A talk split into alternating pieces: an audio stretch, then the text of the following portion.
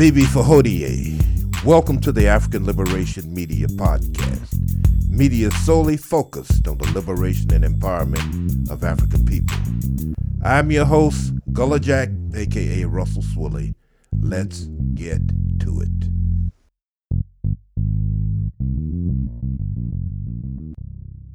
Bibi Fahodie. This is African Liberation Media. The day's date is April 5th, 6261, a day after our brother, the late Reverend Dr. Martin Luther King, was murdered on the balcony of a Memphis hotel, the Lorraine, many years ago, all those years ago. I have been struck, of course, by the proceedings in the case of this white supremacist murderer, Chauvin, that has been playing ongoing on television.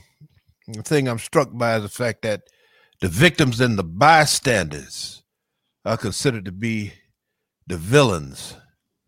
Some of the bystanders are as young as nine years old. Their crime, in my view, is showing compassion to a man who was dying.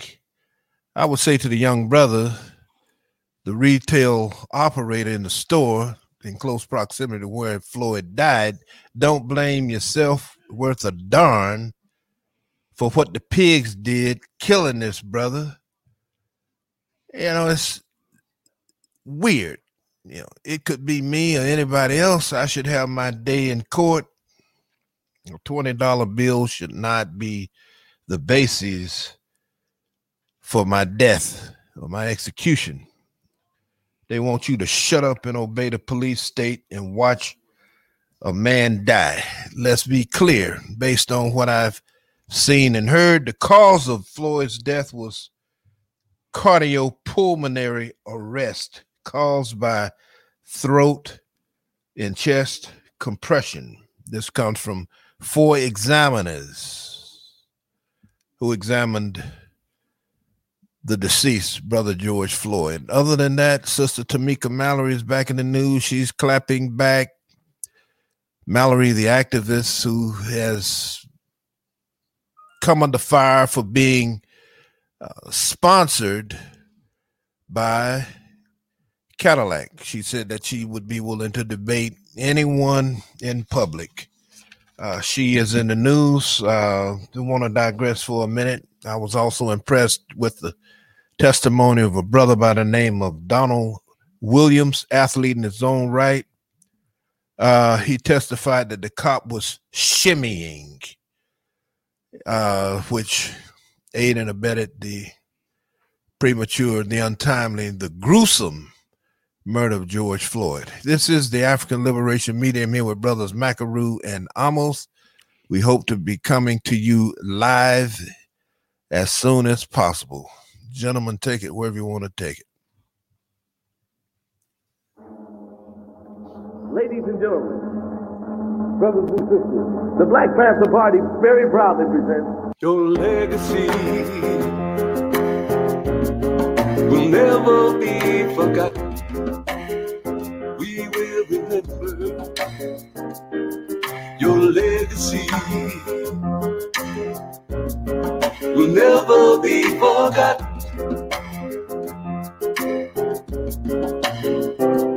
Let the story now be told of the ones who were so bold.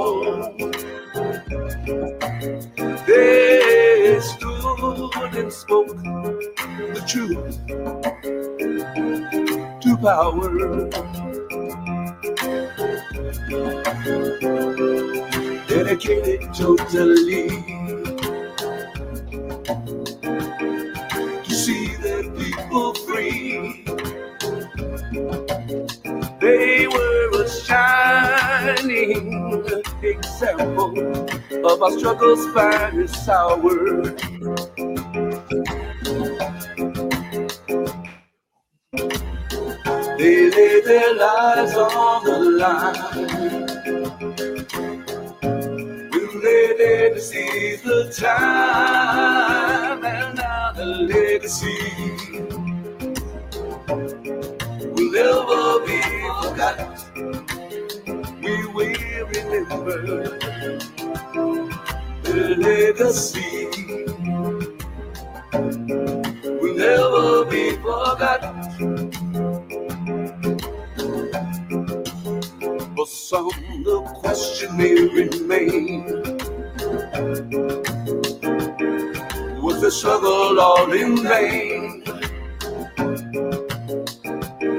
Well, the answer only history can provide. But we say there is no shame love for the people fan the flame. And the spirit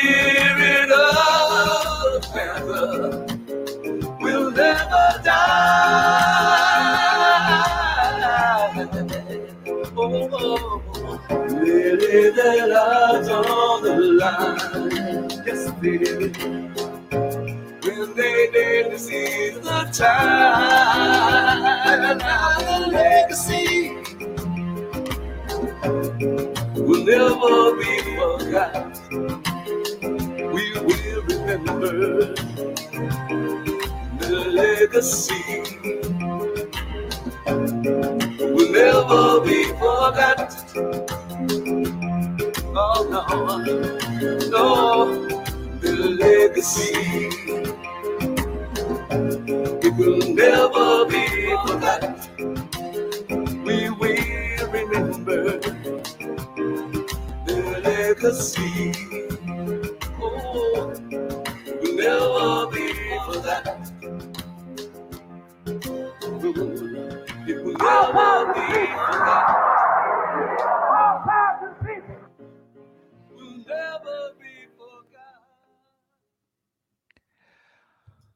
Bibi Fahodie, African family, within the context of the current struggle that uh, that is being waged, uh, exemplified, you know, in in a sense by the trial of the officer who lynched George Floyd, the officer officers who lynched George Floyd.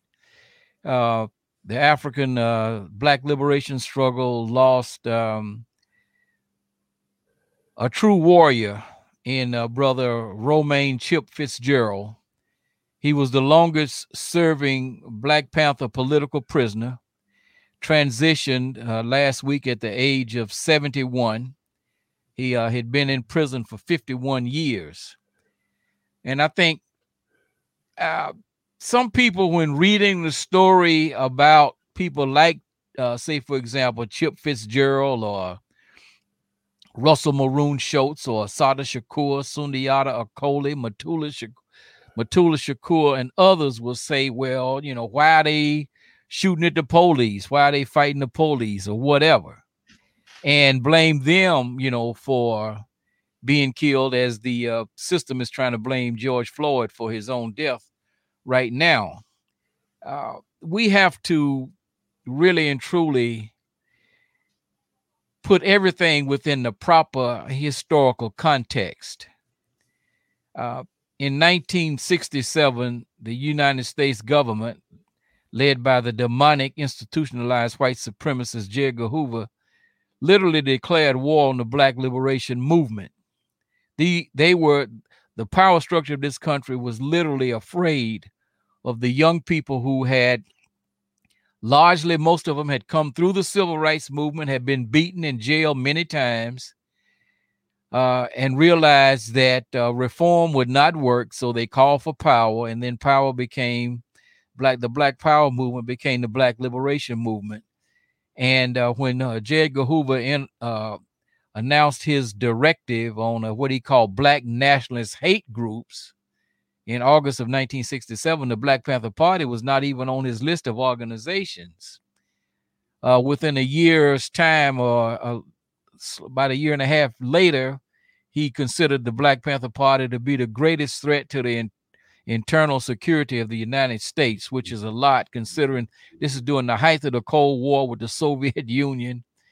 Uh, this is during a war that's taking place in Vietnam. This is when you have a communist party in the United States, but this organization that had been founded in 1966 was suddenly the greatest threat to the internal security of the United States, according to the white supremacist Hoover. So when we look at what happened to, to Chip Fitzgerald, and and I have had a similar experience, although not without with with the with the same results. Uh, we were literally at war, and it, this war has been going on uh, for us here in the United States since 1619, and it has different levels of intensity. And a lot of times our people are lulled to sleep and thinking, well, you know, things have changed, and then they remind us that it hasn't. So I just want to read a, just a little bit about Chip and try to explain why, you know, I think it's important to understand the context and why I consider this brother to be a warrior and a hero. In 1967, while serving time as a youthful offender, Chip encountered literature about the Black Panther Party. Heartened by what he learned, Chip took himself through a process of reevaluation and concluded he no longer aspired to be involved in the streets. You know, this is similar to what happened to uh, Omowale Malcolm X. And there would be other members of the Panther Party like Bunchy Carter who made a, a, a similar uh, uh, transformation. He made a decision to devote his life to the freedom struggle and the ideals for which organizations like the Black Panther Party stood. Upon his release from jail in early 1969, he and a group of fellow prisoners joined the Southern California chapter of the Black Panther Party. On September 7, 1969, California Highway Patrol pulled over a Volkswagen with Romaine Chip Fitzgerald and two other members of the, of the party. According to the Los Angeles Times, the men were stopped on the corner of Compton Boulevard and Van Ness Avenue for a faulty tail light. A faulty tail light. During the traffic stop, a shooting broke out, leaving one officer and Chip Fitzgerald injured. The three Black Panthers managed to escape from the scene, leaving the injured officer in possession of Fitzgerald's driver's license. Chip avoided being arrested until October 9th when he was detained without incident. After being taken custody, he was informed that he was not only charged with the attempted murder of the highway patrol officer, but also was being charged with the murder of a pri- private security guard. Chip was convicted of a first degree murder and was sentenced to death in 1970. Later, the death sentence was commuted to life. Chip was also tried for the attempted murder of the highway patrol officer. During the trial, the officer admitted, check this out now. During the trial, the officer admitted that he had orders to shoot members of the Black Panther Party. Despite this admission, the judge in the case ordered the jury to ignore the statement See, this is what happens. We, we uh, the trial is taking place in Minnesota. We have no control, no control over what the outcome will be, and it's because we don't have a power base that threatens. If you don't do justice, this will happen. Okay. Despite this admission, that's like the judge, Chip was subsequently found guilty and was sentenced to life for his involvement in the shootout. Chip was denied parole every time he became eligible, despite surviving a stroke that left him disabled. Now, let's look at uh, what happened. It says they were stopped for a faulty tail light. Now, do you think that was just an accidental stop that they just happened to stop that particular Volkswagen for a faulty tail light? Not hardly. Not hardly. We had a similar experience here in in Charlotte when we engaged in uh, some activities that uh, you know we really should have thought about before we did it. But uh, after we had a con- uh, confrontation, it was a non-violent confrontation, even though the uh, Charlotte uh, police were armed. Uh, while driving back to our, office, the police stopped the car that was being driven by Ben Chavis because one of his tail lights was out. Um, when I was a student at Malcolm X uh, Liberation University, that we were given a day off to attend the trial of the Wilmington 10 down in Burgaw.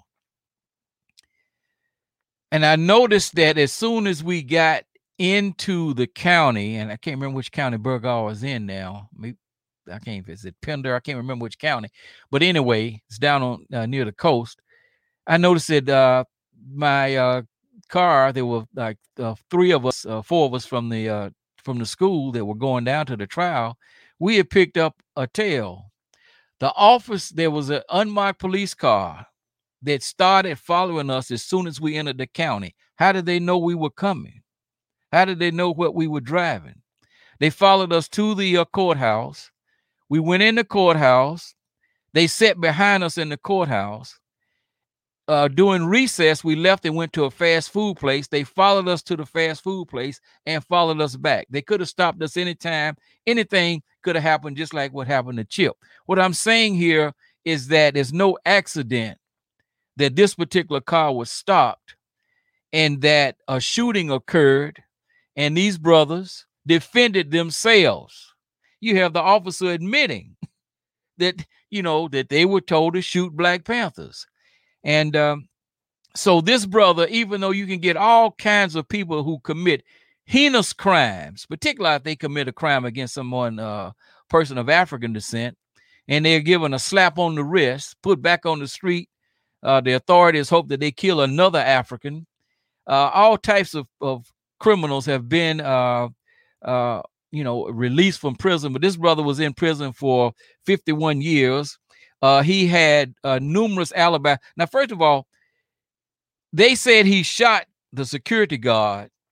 This was during the time when he was technically underground because they they had escaped the shooting. He was actually shot uh, by the police officer. The bullet grazed his head. He had a head wound, and uh, he went to some community uh, people who who uh, you know, bandaged him up, you know, healed him uh, from from the wound. And so here's a brother that, that has been shot in the head. Now he's gonna go out and and shoot this other guy uh, for what? Uh, you know, just trumped up charges. The same with the charges against Geronimo ji-Jaga. Uh, but this is because you know we were literally in a war. And you know, we played the song The Legacy because you know, if people would take time and listen to that song line by line about these brothers who laid their lives on the line because they dared to seize the time, their legacy would never be forgotten.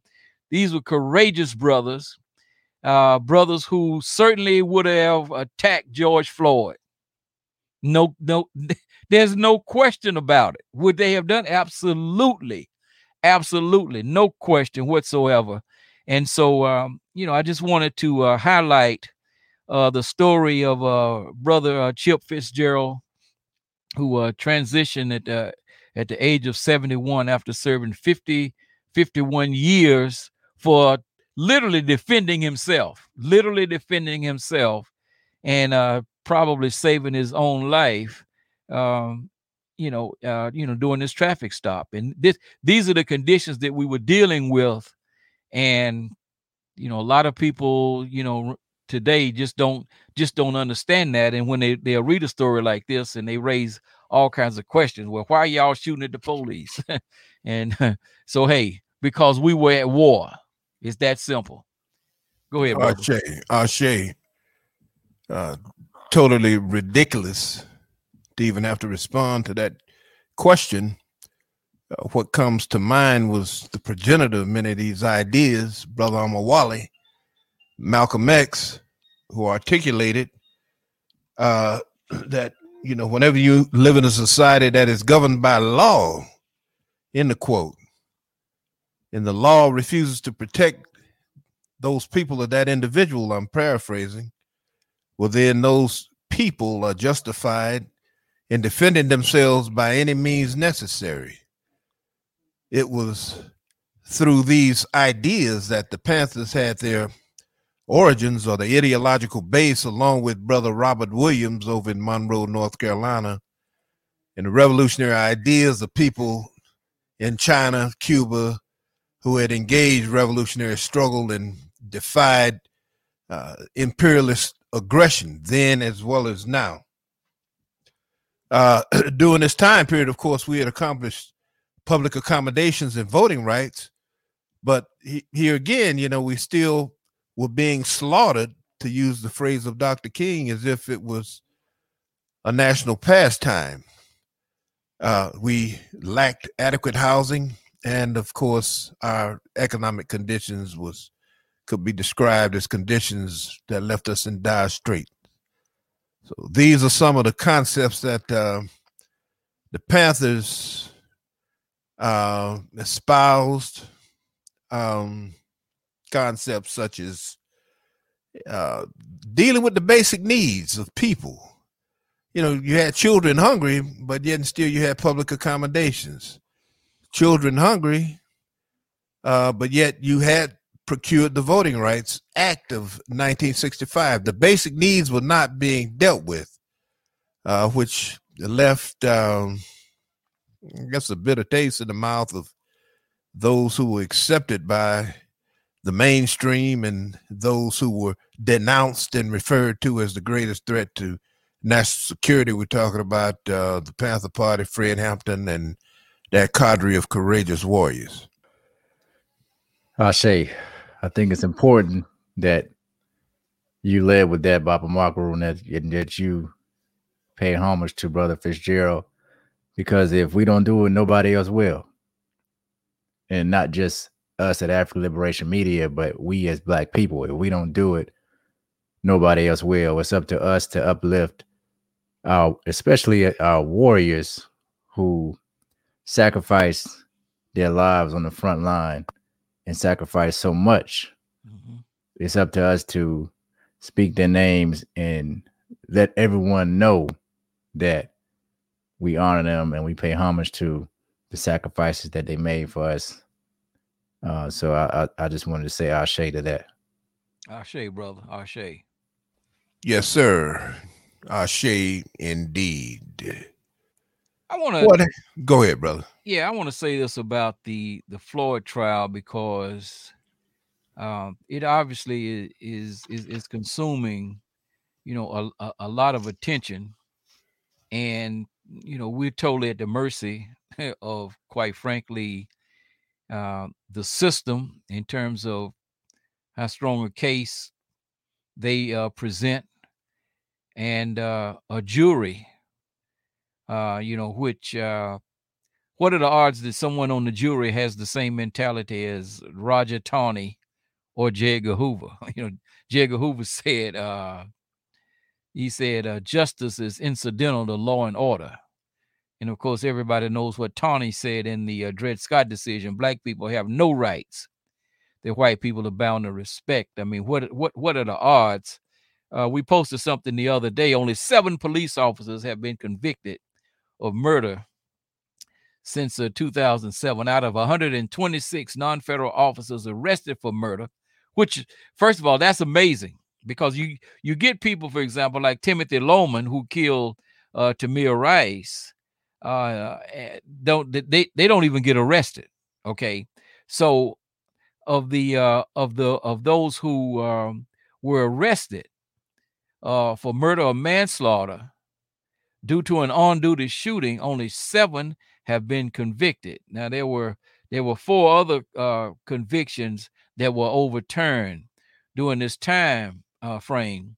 Uh, but uh, I found this article that I thought was interesting that we posted and I titled it The Corporate Media Manipulation of Our Emotions in the Absence of Critical Thinking. And the uh, author uh, wrote, There's a very significant chance that we reach either one of two verdicts. Chauvin receives a sentence much lighter than what's deserved, or he receives no sentence at all. Perhaps the outcome will be much more severe than expected or predicted. That's what we hope for. But why do we abuse ourselves with the repetition of such trauma, knowing that it's probably a smarter course of action to simply uh, go about one's business and ignore the day to day media sensationalism that is this trial? Corporate media outlets, greedy for ratings in the post Trump world, won't allow that, of course. As a result, public conversations and Black discourse in particular are consumed by meticulous assessments of what's happening each day in the trial. Now, the, the, the person here is not saying don't pay any attention to it, okay? But he's just saying that you know we need to be we need to be careful about being led. I mean, you know, these people are desperate for ratings because they lost their cash cow, Donald Trump. What's particularly unhealthy and unproductive about this exercise is that it triggers yet again what cultural economist Mike Green argues is the episodic nature of our response to these types of incidents and issues.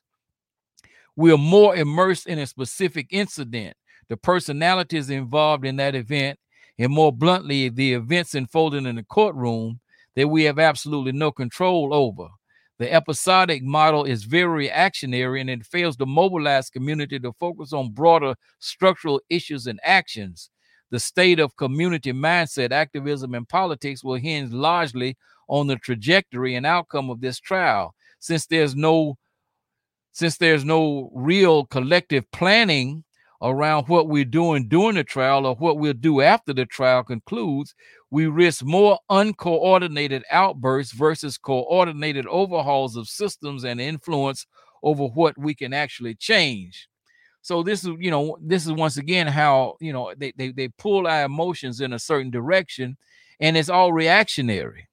And uh, you know, this goes along the lines of what uh, Kwame Ture taught us about uh, mobilization versus organization, because it's it's it's, it's guaranteed that um, you know if this guy is exonerated, which wouldn't wouldn't would not surprise in, any of us, that the uh, that that that there will be a massive uh, social uh, moral outburst, and um, you know we could probably see something perhaps along the lines of what we saw in Los Angeles during 1992 uh, with the Rodney King trial. And of course, then what? Then what? What happens next? You know, after that, I mean, how, uh, you know, you know, is is is this being used as a laboratory, for example, to um, to to move, you know, m- towards more of a uh, police state, martial law type type of situation? Uh, some people have have connected the uh, Rodney King rebellion uh, to the actions of sick Willie Clinton and new Jim Crow Joe Biden, uh, using uh, th- that outburst as one as one of their uh, talking points when uh, you know they they pushed through uh, the draconian uh, crime bill along with Clinton's three strikes and you out and all of these things, which have had long term repercussions in our community. So you know, all I'm saying is that you know we just we just need to be aware of uh, the total scope of what's taking place. It's no accident that the corporate media is pushing this every day. They every day. You, you you know you you what other trial have you seen like this? Okay, other than you know O.J. Simpson, for example. All right. So I mean, so here we go. It's just something to be aware of. Yeah, they definitely will use this if they can. If there are massive riots, there will be probably bloodshed. They will probably use that to try to fast forward their battle with the NRA and taking away people's guns. I can definitely see that happening, especially if we go into a state of martial law. Right now, I can't really call this case either way. If if if Chauvin's going to get off or if he's going to do time, being that some of his peers are uh, testifying against him, then it seems like he may he may do time. But you know, in this justice system that we're under in the United States, you you never really know what will happen when dealing with Europeans. If I can lean towards my gut, I would say that he won't get more than a year if he does get any time at all. Mm. Well, one of the components of uh, the white supremacist dynamic, as espoused by Neely Fuller, is white sacrifices. You know, white supremacy, as espoused by New Fuller, operates on the basis of a cost loss paradigm. In other words, it's kind of like any grocery store, um, you know, where you may be selling asparagus and you will have a certain percentage of asparagus, of course, that is uh, going to spoil before it hits the shelves. And of course, you will have a, a certain percentage of the uh, asparagus relative to the small percentage of percentage of asparagus that um, spoils that will be fresh and sold. In other words, Fuller espouses the idea that it operates on a uh, reward cost basis. Uh, thus, whites uh, who are in the oligarchic position are able to perpetuate the uh, notion of white supremacy without uh, uh, deploying, in many instances, direct violence. You know, some of the other components that Fuller used to talk about was, uh, along with white sacrifice, sacrifices, was black showcasing, racial tailoring, then, of course, uh, one of the more critical one is black dislocation accomplished through eminent domain, through gentrification, keep us on the move, limiting our ability to organize because of the constant mobility, the flight, uh, the inability based on uh, black folk being so transient. Uh, it interferes with our abilities to organize. You know, like Dr. Toure did say, organization is the weapon of the oppressed he talked about the components of organization, goals and objectives, uh, ideology that guides the organization is critical. Uh, he insisted that we were uh, highly, the word I want to use, I think, is uh, susceptible to, to mobilization. We will mobilize at the drop of a hat, but organization has always been uh, an issue with us. Um, he was even critical of Dr. King, King being a, a mobilizer, but not an organizer. The the the, uh, the importance of organization, as espoused by Toure, was that organization continues your work. Yeah, and of course, once we establish a, a goal and objective, hopefully, in a best case scenario, after the Chauvin verdict, you know, where do we go from here? what are our goals and objectives? And of course, let's pursue that, cognizant of the fact that we are involved in a protracted struggle, evidenced by the fact that we have been involved in the uh, longest standing war. The war with white supremacy is the longest standing war, 1619 and beyond. Hmm. Well, yeah, I, think this is definitely going to be a long summer because you still have the Ahmaud Arbery case as well. That's probably going to be coming up soon, and it may fall right after this, right after this trial. Um, being that those two events took place around the same time. Uh, so, I mean, this may be a domino effect between either black people once again not receiving justice or possibly receiving some justice for these these murders. Well, you know, in terms of in terms of what uh, Fuller was saying, it, it's possible that the uh, the people on the jury say, uh, "What what's the potential cost? You know, a mass massive destruction, you know, of of our city and other cities. Uh, you know, that's that's let's let's toss him a bone. You know, let's give uh, you know, Floyd uh, uh not Floyd, give uh Chauvin uh 20 uh, you know, 15 years of you know, something to that effect. Um I think Michael Slager, uh, the guy that shot Walter Scott in the back, uh, when threatened, uh, you know, with the death penalty by the uh, federal government, agreed to a sentence of 20 years uh, certainly one of the longest by any police officer, but that was because the feds stepped in. Uh, the jury uh, in uh, Charleston uh, failed to convict him at the state level, and so the fed the feds had to step in. But but perhaps this this this you know is is is not you know one of the things we have to understand is that all of these people uh, ultimately you know have lives out, outside of whatever they're doing at that particular moment. So it's not it's not that they're totally oblivious to pressure. They're not totally oblivious to pressure.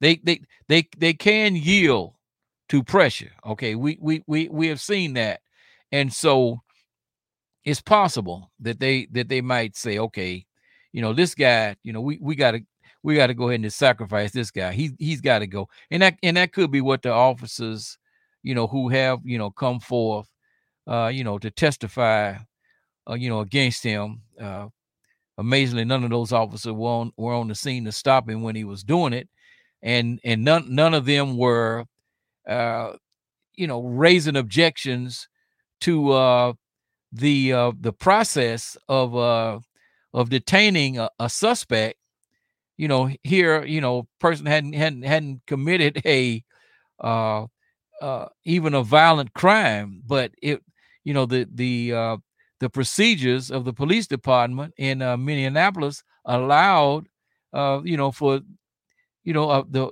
the officers to apply pressure to seduce someone by applying pressure uh you know to their necks you know which then is of course pressure you know on, on the car- carotid artery and other and other things that that you know, can cause someone to die. So now they, they they're coming forward, but it's all it's all going to depend on the jury. I mean, and you know, we we we know that the defense is going to put Floyd on on trial.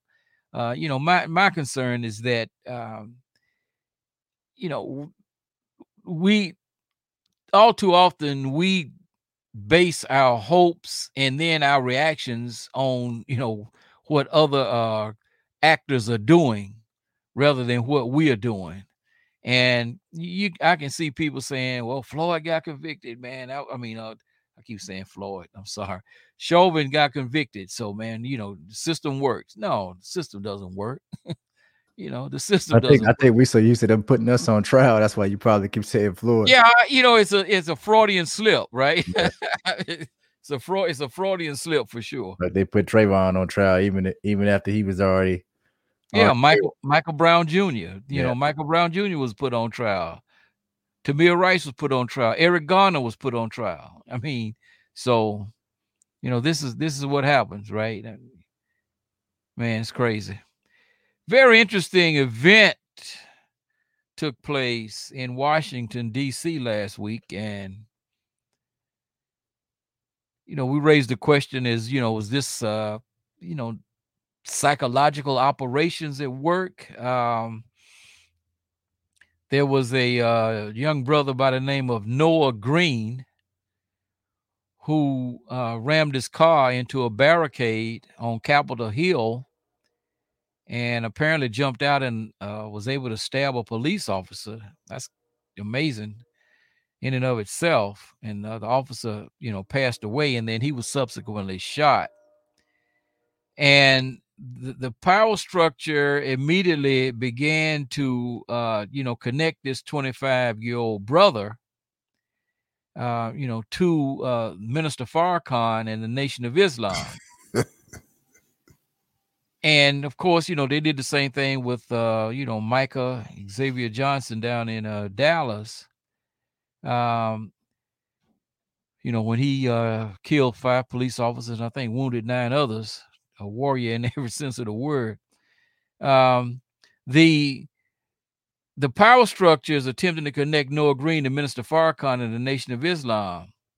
Uh, they made the same connection uh, for Michael Johnson. However, Dylan Roof and his ilk are never connected to any groups. They just popped up out of nowhere, no influences.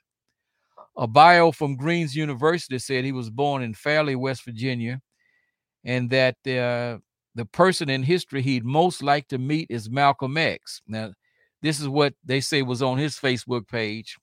Did he write that? Uh, we don't know, perhaps.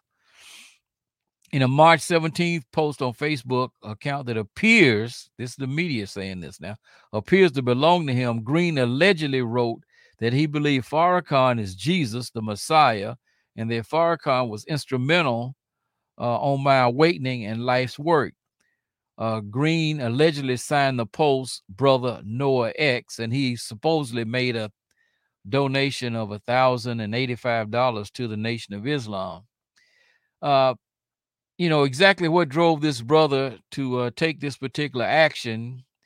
Uh, you know, I don't know if we'll ever know, but he said that he thought he that that his he was being subjected targeted for mind control by the FBI and the CIA. And you know, do people just make things up like this? I mean, what you know, what led him uh, to that conclusion? It reminded me of the uh, story of the sister Miriam Carey, uh, who uh, was killed in uh, 2013 in D.C. Uh, when she rammed and she made a, a supposedly made a wrong turn, but she had said that she thought she was being watched by Barack Obama. if not by him, she could have been certainly by somebody working in the interest of him, uh, the National Security Agency or somebody. But you know, when people say these kinds of things, you know, they're immediately dismissed. You know, they have mental problems, and and but let's be crystal clear on this: you can't put anything past this government.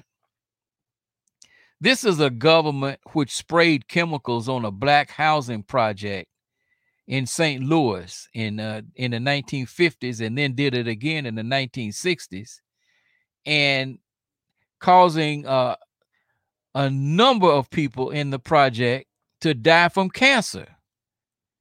And they they claim that they were spraying that they were testing some kind of um, uh, smoke cover just in case the Russians attacked. But they were actually running a chemical test uh, spraying these chemicals on the people in this housing uh, project to see what the results were. Sort of, sort of like letting uh, the brothers in, in in Tuskegee go untreated for syphilis. This happened in St. Louis, uh, and several other com- uh, communities uh, that were inhabited by poor people, people of color, or even poor white people in the 1950s and 1960s we are dealing with some diabolical demons. And so we can't put anything past them. Now, these stories sound far fetched when someone says something like this, but you know, uh, uh, this brother uh, supposedly just returned from Botswana. Now, why he went to Botswana or when he went to Botswana, but it was it's sometime this year I checked some uh, things regarding COVID, and uh, I, I, saw a State Department report from August that said no commercial flights were being allowed into or out of Botswana. This was in August. And in September, there was only one flight, and that was Ethiopian Airlines. So, you know, when when he went, why he chose that particular country, how he got back in the United States, when he came back, was he was he not quarantined? I mean, there's a lot of questions here that are not being raised, and everybody wants to take the angle that you know the, the dude had mental problems, and you know he, he was under the influence of uh, Farrakhan. Uh, it's uh, you know it's, it's quite amazing when you when you think about it. Uh, yes, indeed. Sounds like a a patsy experimentation type of uh, orchestrated run, uh, similar to Lee Harvey Oswald. Hmm. You know, who knows? Yeah, exactly. other than yeah, you know what Brother Omawale told us that you uh, dealing with a system that will not hesitate to use some of the most brutal forms of punishment, you use the word diabolical, that there is. If we don't develop the ability to read between the lines in terms of what they are doing, of course, he said that we would end up in the gas chambers, but you know, they have more subtle ways. But then once again, you know, we have to go back to the question of Ani. If a, an attempt was made to reduce us to shadow slavery, what would be our response? You know, given our a level of disorganization. Hmm. What could we do to prevent this from happening? Right. Just a question. Right. Did the brothers and sisters in those projects in St. Louis did they receive any type of reparations? No. Good question. No. And the reason why I ask is because the United States they did a similar it wasn't spraying, but they did a nuclear test on the Marshall Islands in the 1940s and 50s hmm to test nuclear bombs, and then they had the people of the island go back onto the island to see how the radiation would affect them, hmm and many of them died, Right. and they got paid over 750 million dollars Wow. because of what the U.S. did, what the U.S. government did to them. Hmm. So another case of a similar situation, but black people receiving no reparations. Right. I, I I- don't know of any. Uh, I uh, it, it it took a long time for them to even admit. You know, all these people were winding up with all types of cancers and dying. You know, at a, at an early age. Uh, you know, or going through treatment and whatnot, and they finally admitted.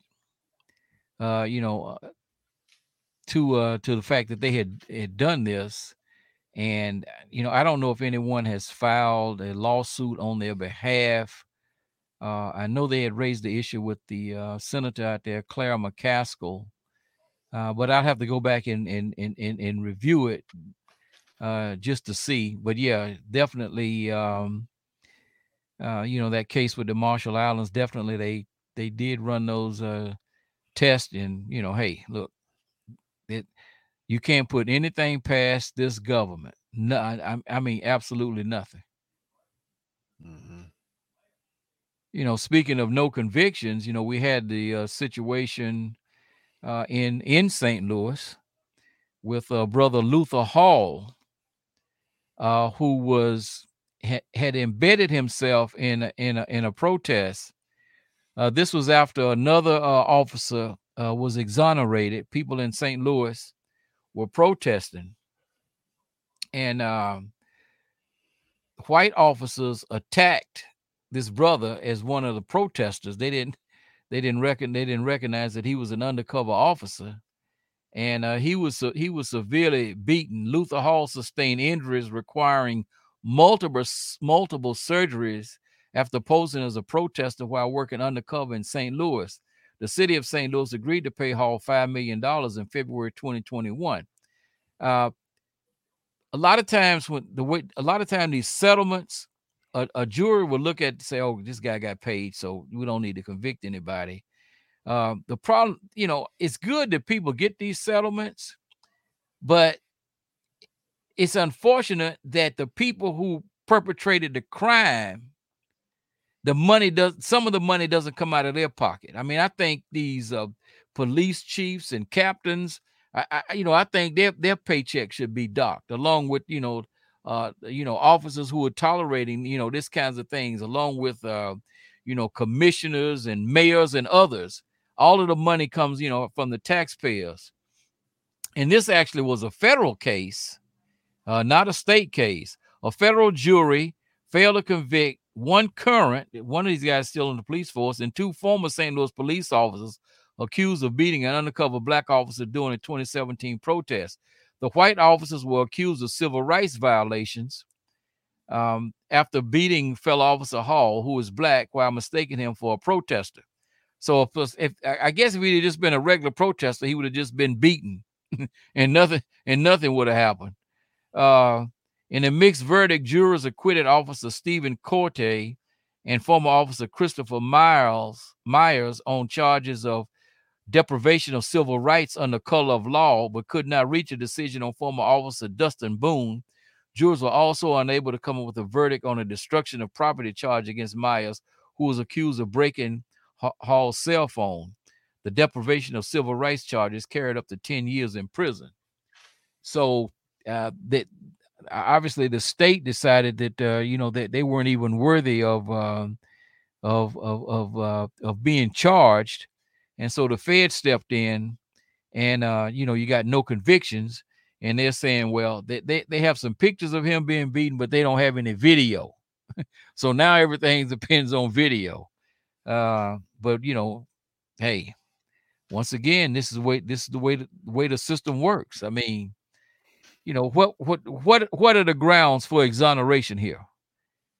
They attacked a, a protester who happened to be a police officer, beat him severely, and and no conviction. No conviction. I guess they Eric Garner. Go ahead. Eric Garner choked to death on video, and the police officer was exonerated. So And- you know, and it- and it- and it- tails, I look- They locked up the man that, that took the video. exactly, exactly. So I mean, just go. It, it- you know, same kind of justice that was meted out against Emmett Till and uh, expressed in the 1857 Dred Scott case. Uh, gentlemen of BB Fahodier, looking forward to going live at some point in time. Uh, carry on, man. Okay. All right, brother. Almost you got anything from the continent? Um currently on the continent um it's been a lot more of these quote unquote jihadist attacks uh in Mozambique. Uh there was an attack that took place last week where there were a lot of people beheaded. I think at least up to the uh, 30 people beheaded uh with heads left in the streets. Right. And uh, there was also recently attack in Sudan. Um, so they're definitely beefing up the war on terrorism and moving it, migrating it to Africa, uh, as we discussed in, in some of our previous shows. Um, I mean, I don't, I don't foresee this changing anytime soon, unless African people and and the leaders on the continent uh, take a stance against this, or unless it's somewhat thwarted by either the Russians or the Chinese because of their interests uh, on the African continent. Hmm. You know, the interesting thing, uh, brother, almost is that um, there, uh, you know, the Russians have, um, you know, some of these uh, private uh, military contractors, uh, just like uh, the United States has several, and uh, they they went into the conflict in the Central African Republic, something that we that we haven't talked about. It it- has been framed as a as a religious conflict between Christians and Muslims. Uh, and you know, just the thought of that is exasperating African Christians and African Muslims. But the um, they had some some success in the uh, in the CAR. They uh, were invited into uh, Mozambique. Uh, they were invited along with a South African, uh, you know, a private military contractor, also uh, was was invited. the The Russians were actually defeated by the uh, jihadists.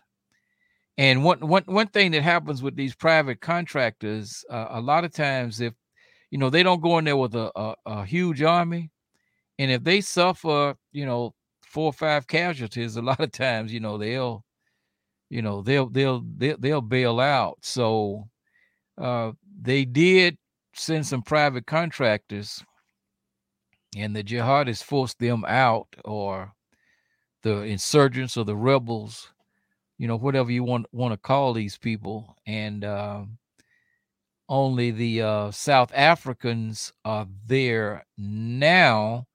But here's something that's you when you you stop and think about this. Portugal, the country that Frelimo, the Mozambique Liberation Front, defeated to win their independence, says that they're sending uh, 60 of their uh, special uh, operations, uh, special forces to help. So the country that that they had to defeat to get their independence is now sending soldiers to help them uh, with this particular situation. But it's not really to help Mozambique; it's to help the extraction of the natural gas. The French firm Total uh, had just moved back into uh, Cabo Delgado uh, before this most recent attack has occurred. And I think, uh, you know, a program earlier, you talked about how many uh, uh, metric tons or whatever of, of natural gas was available in this country. It's one of the largest deposits in the world, I believe, and uh, I think that's the that's the interest. Uh, you know, we see now that the uh, that the United States, of course, uh, you know, made a statement after this most recent attack, saying you know that uh, they would be providing help. Didn't exactly explain what that meant, but we generally know what it means. So, uh, part of the problem, uh, as it has been explained by others, is that um, it's really it, it's really didn't start so much as a jihadist movement as as it started as a situation where that particular area of the country was being neglected by the government. Okay. Now, in all fairness to the government, after the government defeated the Portuguese, the United States found a group of race traders, an organization by the name of Renamo, and began to fund them to wage a civil war. This was during the Cold War, and they felt that they would lose Mozambique to uh, the influence of the Soviet Union. So even after defeating the Portuguese, then they had to fight uh, their own people uh, who were receiving funds primarily from the United States and uh, you know that civil war has raged for years after their after uh, Mozambique's independence. So you know this this so when when you're trying to fight a war, it's difficult to de- to try to develop your country because you got so many resources. You know, have to go you know to to fighting uh, against people who are your own people and should be trying to work with you to build the country up so that everyone benefits. I mean, this this is a problem that that we have in numerous countries in Africa. So yeah, it it the situation uh, does look bad, but but I think part of the problem, in my opinion, is that the surrounding countries who are part of uh, SADC, the South African Development uh, Council, uh, have not committed to help Mozambique because I guess they're afraid that uh, the attacks will, you know, spread to their country. So, you know, Af- Africans can solve their problem. You know, if we look, for example, at the heroic actions of the Ghanaian troops, and this is a story that hasn't been told. Everybody knows about Hotel Rwanda, but during the ethnocide that that took place uh, in in Rwanda, in uh, in 1994, uh, there were uh, there was a uh, a battalion or a company of uh, of uh, Ghanaian troops who were there as part of of the UN mission,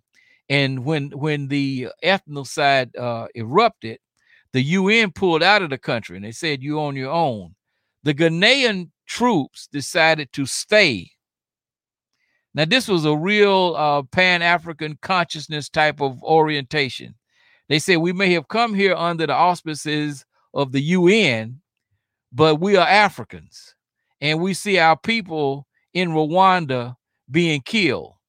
And so, you know, we had the story on our page. I'm trying to find it, but uh, they said that that we that we're gonna stay and save as many of our people uh, as we can because you know they're African people just like us and they saved an estimated 30,000 people.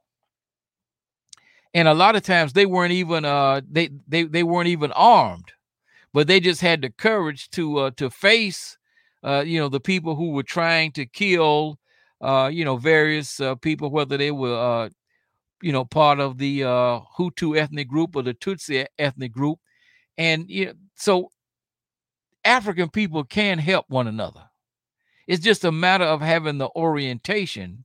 And, you know, this uh, unilateral decision that was made, uh, you know, by the government of uh, of Ghana under the honorable and now, you know, ancestor uh, Jerry Rawlings was was an heroic act. Uh, you know, it, it, that's a story that, that that should be told. That's a story that should be told. This has been another episode of African Liberation Media Podcast. You can listen to our podcast by visiting our website, AfricanLiberationMedia.com. Also, if you want to check us out on social media, you can visit our Facebook page and Instagram as well. You can listen to this podcast wherever you get your podcast. Until next time, a Bibi Fahodier. Bibi Fahodier. Power or the lack of power. I want to repeat this. Power or the lack of power. If your education in this institution is not about gaining real power, not jobs, because your jobs do not represent power. Not getting elected, that does not represent power either. Uh, buying your houses and fine clothes does not represent power. If it is not about real power, you are being miseducated and misled, and you will die educated and misled. If your study of black history is merely an exercise in feeling good about yourself, then you will die feeling good. The study of history then must be more than the pumping up of your self-esteem and the pumping up of your pride. Those things are important, but ultimately, those things are not the means by which we will save ourselves as people in this world.